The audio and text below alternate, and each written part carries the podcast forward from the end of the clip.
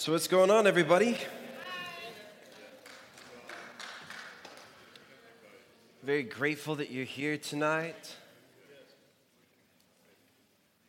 Thanks, Jeff and Alicia, for that wonderful worship.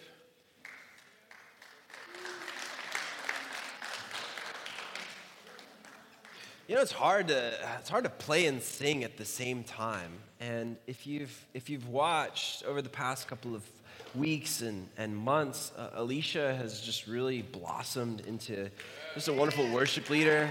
Same with Jeff Barnett as well. Matthew, our sound and lighting and tech guru, is just doing it all back there. And uh, you don't have to clap for him, it's all right. Thank you for the people who cooked and cleaned tonight.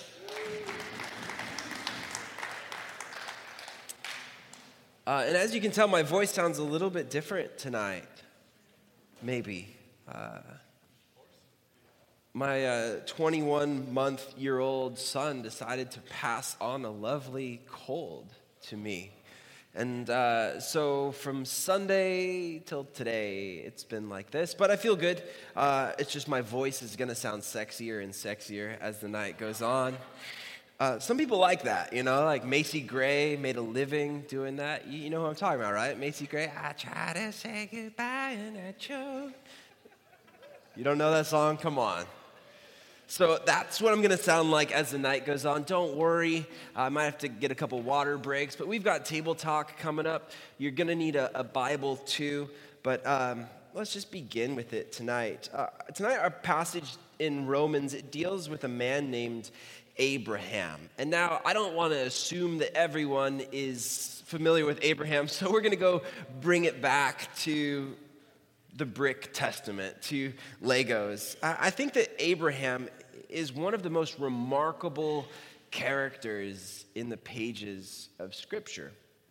The guy begins as a pagan, essentially, with a wife who is barren. And one day the Lord tells him to leave everything. We're not there yet. Uh, go back tells him to lead everything behind your native country, your relatives, and your father's family, and go to the land that I will show you. This is from Genesis chapter 12.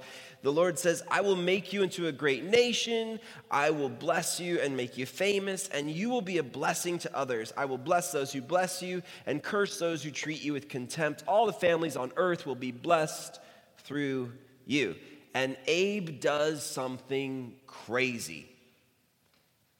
He obeys.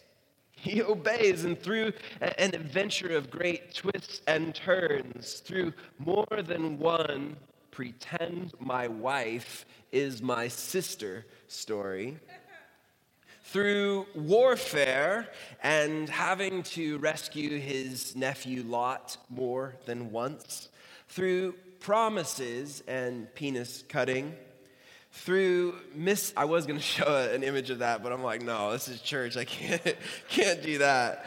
Uh, through missteps with an egyptian slave girl. You know the story if you've read genesis 16 it was actually his wife's idea but he didn't object to it either. But through the, the Sodom or destruction of Sodom and Gomorrah, through an unbelievable birth of Isaac from a 90 year old womb and then figuring out how to parent as a 100 year old.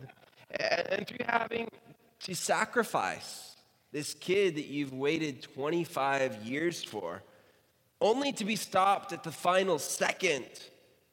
Like, dang, I'm really gonna have to do this parenting thing.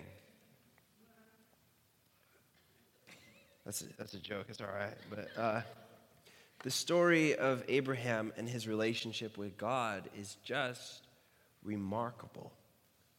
It's so remarkable that it's actually shaped Paul and his explanation of what it means to be made righteous. That is, what it means to be made right with God, what that looks like.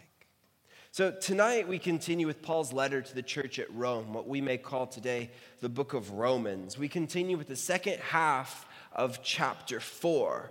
Now, earlier in chapter 4, Paul, our author, has been speaking about the faith of this man, Abraham, and his being made right in relationship with God. How it wasn't his works, it wasn't the things he did or the things he achieved, but it was his faith in God that made him right with God. So if you're able to stand, we're going to read from Romans chapter, thir- chapter 4, verse 13 through 15 says clearly God's promise to give the whole earth to Abraham and his descendants was based not on his obedience to God's law, but on a right relationship with God that comes by faith. If God's promise is only for those who obey the law, then faith is not necessary and the promise is pointless. For the law always brings punishment on those who try to obey it. The only way to avoid breaking the law is to have no law to break. So, God, this is a lot of confusing stuff we're going to be exploring tonight. Would you make it clear and plain? Lord, my voice is feeble, and it always is compared to your voice. So we ask for your voice to speak to us tonight. Through this letter that inspired so many people over the generations, would you inspire us tonight? We love you, Jesus. It's all about you. In your name we pray. Amen. You may be seated. So let's just be honest. This passage tonight is technical and a bit tricky, but as we go through it, I want to do so as worship. That's how we should always approach Scripture, you know, as worship to God through our hearts and through our minds, through our passions, and through our intellect. Verse 13 says clearly God's promise to give the whole earth to Abraham and his descendants was based not on his obedience to God's law, but on a right relationship with God that comes by faith. So imagine you're in the book of Genesis. You are Abraham, whose name means exalted father of the multitudes. But earlier on, here in Genesis chapter 12, he's simply named Abram. It's a shorter name of Abraham. His name just means exalted father. And say you're this exalted father, or at least that's your name. You're a pagan, essentially, and you've got a wife who is barren. So much for that name, Exalted Father, right? It's just awkward when you tell people your name, like, oh, my name's Abram, Exalted Father. Everyone's like, oh, how many kids do you have? Oh, yeah, I don't have any kids. My wife is barren. And, and one day, the Lord tells you just to leave everything behind. Leave it all there your native country, your relatives, your father's family, and go to the land that I, God, will show you. But wait, I don't even know who you are, God. But this God then promises you something that sounds absolutely absurd. I will make you into a great nation. But wait, God, my wife is barren. How is that going to be possible? I will bless you and make you famous and you will be a blessing to others. I will bless those who bless you and curse those who treat you with contempt. All the families on earth will be blessed through you. Crazy, right? Impossible and absurd. But regardless, regardless of all the obstacles and hoops to jump through and mountains to climb and doing the impossibles, Abe obeyed and trusted and believed. He had faith in God. And the promise God gave and fulfilled to Abraham, it was not based on his obedience. It was not based on works of the law, also known as Torah. 613 laws. 613 laws of do's and don'ts, which actually didn't exist for another 430 years. Instead, it was based on right relationship with God that came by faith. I want to do some table talk tonight. Talk to the people around you. Even though we know we are saved by grace through faith, that it's not by any works that we could ever achieve, what are some so called laws that Christians enforce and wrongly expect believers to adhere to today. Maybe, for instance, like, oh, you have to be baptized in order to be saved. Well, what? What? Like that's one, for instance, that you could, you could address. There are many others. But why do we do this? Why do we do this? And then how is this problematic to the life of believers, non believers, the church, and our mission? Okay? You got a lot to go through, so get to it. All right, go ahead and finish the thought, and we'll bring it back together. What are some laws that Christians enforce and wrongly expect others to adhere to? A couple that I came up with was, was how about this law of like, you must read your Bible and pray?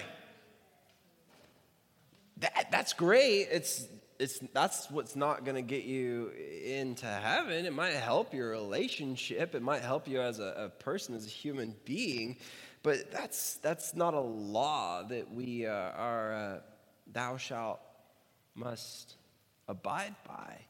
Or how about don't hang around people like that? Don't hang around people like that. Really? Who Jesus hang around? Maybe not people like we're hanging around. Or how about you have to go to church? Going to church is great. It's going to make your life so much better. And guess what? You might make someone else's life even better too. But when we make it a law that you should go to church every single Sunday or every single Wednesday, and if you don't, then you're failing, what, what have we become? Like, what, are, are we taking attendance? Marking tardies? No. Or, or how about this idea that, that we must be a cookie cutter?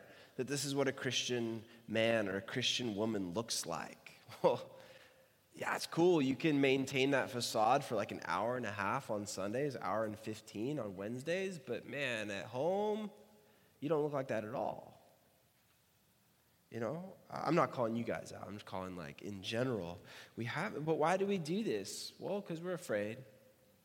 We're afraid of the truth. And then secondly, like, how is this problematic to, to the life of the church? Well, yeah, it, it, destroys it because that's not what the gospel is all about. That's not what being in right relationship with God is all about. And then non-believers see it and they're like, it's just a, it's just hypocrisy. I don't want anything to do with that, and our mission is shot.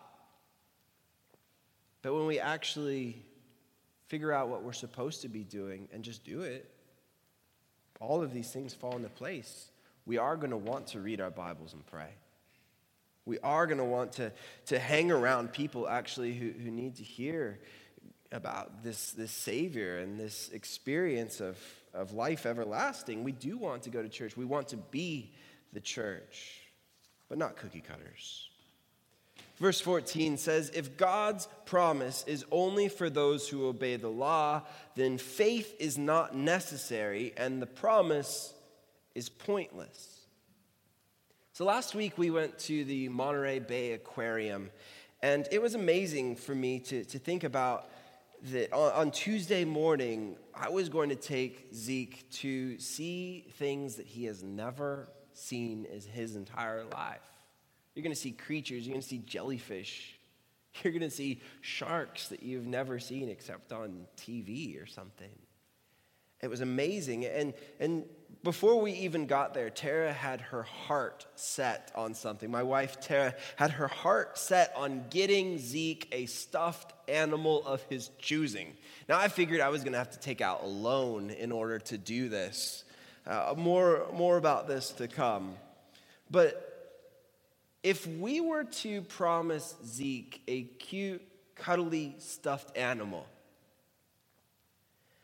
He'd look forward to receiving it the entire day freely as a gift. But if we were to add the condition that in order to get that cute, cuddly, stuffed animal, he had to behave, well, that changes everything. Now, you might just say, well, that's good parenting. Like, you should do that. But actually, faith in the promise then becomes irrelevant. Now, don't apply this to parenting. Parenting, yeah, do that. But when it comes to our relationship with God, faith in the promise becomes irrelevant because now it's all about behavior. It's all about obedience. It's all about merit. It's no longer a matter of faith receiving the promise, it's merely an exchange, an achievement to be earned. If I do this, then I earn a cute, cuddly stuffed animal. In a sense, the promise then becomes pointless. It's an achievement, not a gift freely given. But the amazing part is, Zeke was a perfect angel the whole day. Not that he would have even understood this works based righteousness, but our chubby 21 month year old picked not a narwhal, not a shark, not an otter, but a penguin. I'm like, bro, when we even looked at the penguins, you didn't even care one bit. But that's what he, you know, and he, we call him Popper now, Popper the penguin. So, in a nutshell, if righteousness or salvation or discipleship is just about obeying 613 laws, 248 do's, and 365 don'ts, then faith is not necessary and promise is pointless. It's merely an exchange not a relationship. Verse 15 says, For the law always brings punishment on those who try to obey it. The law, the only way to avoid, avoid breaking the law is to have no law to break. The law, 248 do's and 365 don'ts, does not bring about righteousness or salvation or discipleship. It doesn't make us right with God but it brings about the error of our ways because no one can keep it perfectly. Verse 16 says, So the promise is received by faith. And then what is faith? It's helplessness, reaching out in total dependence on God. It is given as a free gift, like a cute, cuddly penguin, unearned by behavior or obedience or merit. And we are all certain to receive it, whether or not we live according to the law of Moses, if we have faith like Abraham's. For Abraham is the father of all who believe. Now, I like how the, the message paraphrase puts it, kind of breaks it down, makes it a little simpler to understand. It says this This is why the fulfillment of God's promise depends entirely on trusting God and His way, and then simply embracing Him and what He does. God's promise arrives as pure gift. That's the only way everyone can be sure to get in on it. Those who keep the religious traditions and those who have never heard of them. For Abraham is father of all of us, of us all. He is not our racial father, that's reading the story backward. He is our faith father. Verse 17 says, That is what the scriptures mean when God told him, I have made you the father of many nations. And that was when he and Sarah were both dead in their reproductive powers. This happens because Abraham believed in the God who brings the dead back to life and who creates new things out of nothing. It's who God is the object of our faith. He is the God who created uncreated nations from unreproductive powers made reproductive. It's who God is, the object of our faith. He's the one who brings dead things back to life, who creates new things out of nothing. So let's talk about that. Share an experience of when God brought something dead back to life in your life. How have you seen God create new things out of nothing in your life? How might your life be different if you had a constant faith in the God who brings the dead back to life and who creates new things out of nothing? Ready, go. All right, so um, by a, a show of hands, who has experienced God bringing something dead back to life in your life? Okay, um, so you guys who raised your hands, you are people who live in hope and have reason for hope. The people who who didn't raise your hand, uh, we're going to invite you to experience Jesus as your Lord and Savior because uh, that would be an awesome opportunity for you to become alive. Amen? So we'll do that at the end. Some of you guys just didn't want to raise your hands because I know the dead things that have come to life in your lives. Uh, but verses 18 and 19 continue even when there was no reason for hope. Abraham kept hoping, believing that he would become the father of many nations, when Abraham had every reason not to hope, when every obstacle put in his way was to prevent him from hoping, when everything was hopeless. What did he do? He hoped. he believed anyway. For God had said to him, That's how many descendants you will have, as many as the stars in the sky, as many as the grains of sand on the seashore, as many as the particles of dust over the whole entire earth. And Abraham's faith did not weaken, even though at about a hundred years of age, he figured his body was as good as dead. And so was Sarah's womb. Clearly, this promise of you becoming the father of many nations, Abraham, is going to take an act of God. Because there's no blue pill, Cialis, Viagra, in vitro fertilization methods at your disposal. The best you can get your hands on are some mandrakes or some watermelons. There's no hope of obtaining descendants naturally I mean, you already tried the surrogate thing with Hagar, this Egyptian slave girl, and God's like, no, Abe, my promise ain't playing like that. I'm doing the impossible. And Abraham learned to believe the impossible. And now, it's not that Abraham closed his eyes to reality, it's just that he became so strong in faith that he became undaunted by each passing impossibility. And sure, he made his mistakes, his missteps with the Egyptian slave girl Hagar, his pretend my wife is my sister stories. But when everything was hopeless, Abraham believed anyway. He decided to believe that God is able to do just what he said he would do. And what remarkable people of faith you and I can become when we decide to believe that God is able to do just what he said he would do. That's reality, after all, isn't it? And shouldn't that shape our reality?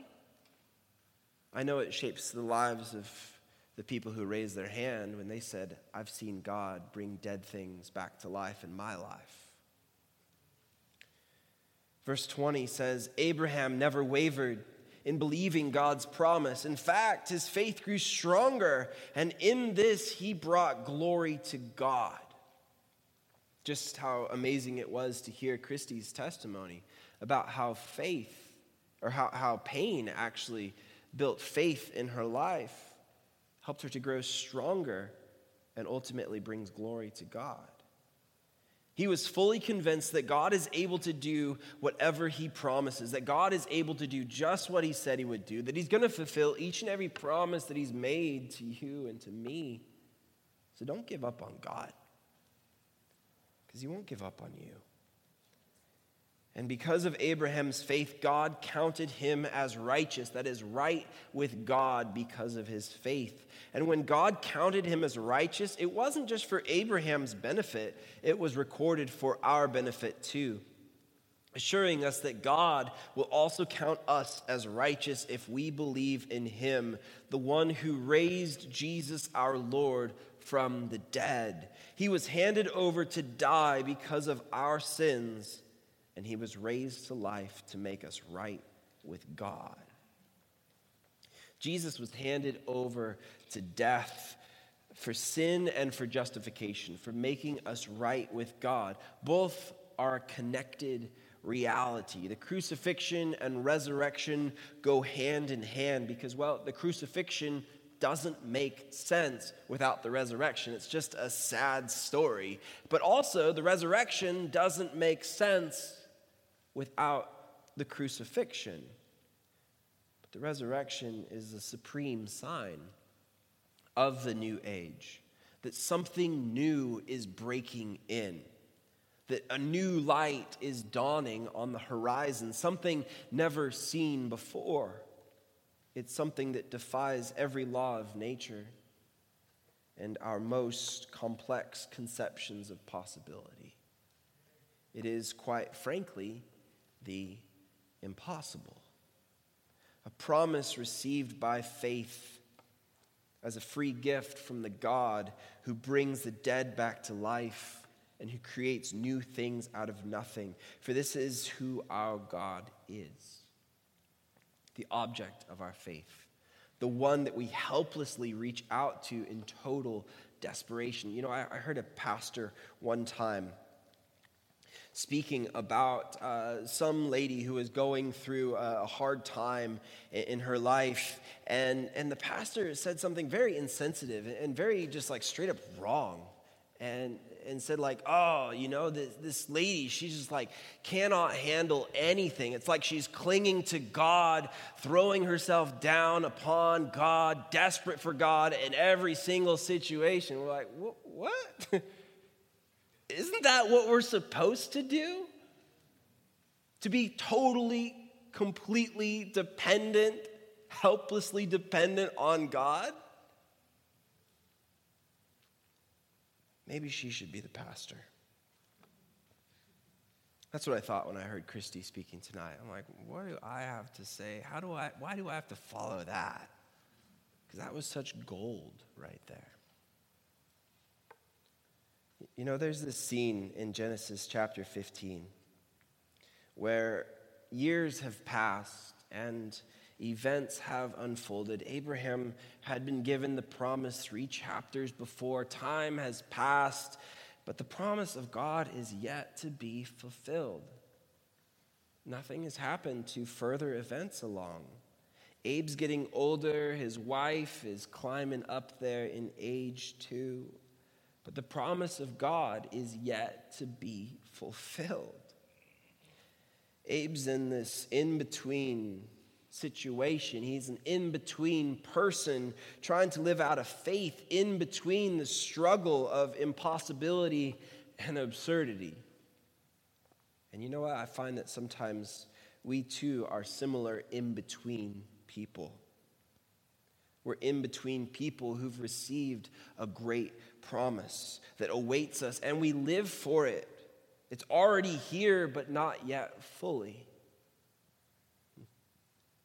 And as we wait for the promise of God to be fulfilled, let's be honest, it can be tiresome sometimes. To live out a, a faith in between the struggle of impossibility and absurdity. But in the face of impossibility, in the face of absurdity, I want us to leave here tonight with the words that God spoke to good old Abe in his struggle. Genesis 15 1b. Do not be afraid, Abram, for I will protect you, and your reward will be great. Sounds great, right? Like that, that would be a good place to end leave off. Sounds like enough, but Abe, he's maybe like you and me. He gives God the list of impossibilities before him, but then God reaffirms him by reaffirming the promise. And then, as it says in Genesis 15 5 through 6, then the Lord took Abram outside and said, Look up at the sky and count the stars if you can. And in this day and age, there was no light pollution like we have today. You go outside today, you're like, oh, one, two, three, four, five. That's my, that's my descendant right there. That's, that's the whole total of them. But no, Look up at the stars and try and count. Go ahead. That's how many descendants you will have.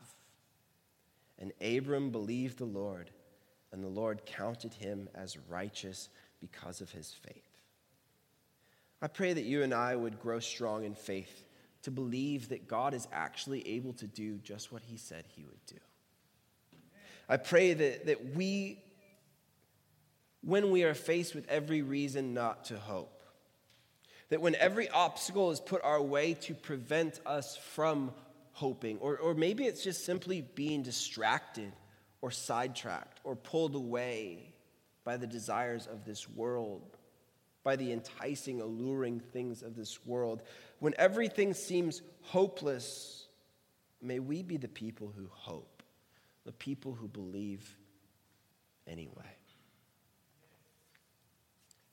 You know, for, for those of you who didn't raise your hand, unsure or just maybe have never experienced God bringing dead things back to life in your life, I want to pray right now and just give you that opportunity. Maybe it's just for you to see relationships or situations where dead things have come back to life. Maybe it's just entering into a relationship with Jesus for the very first time.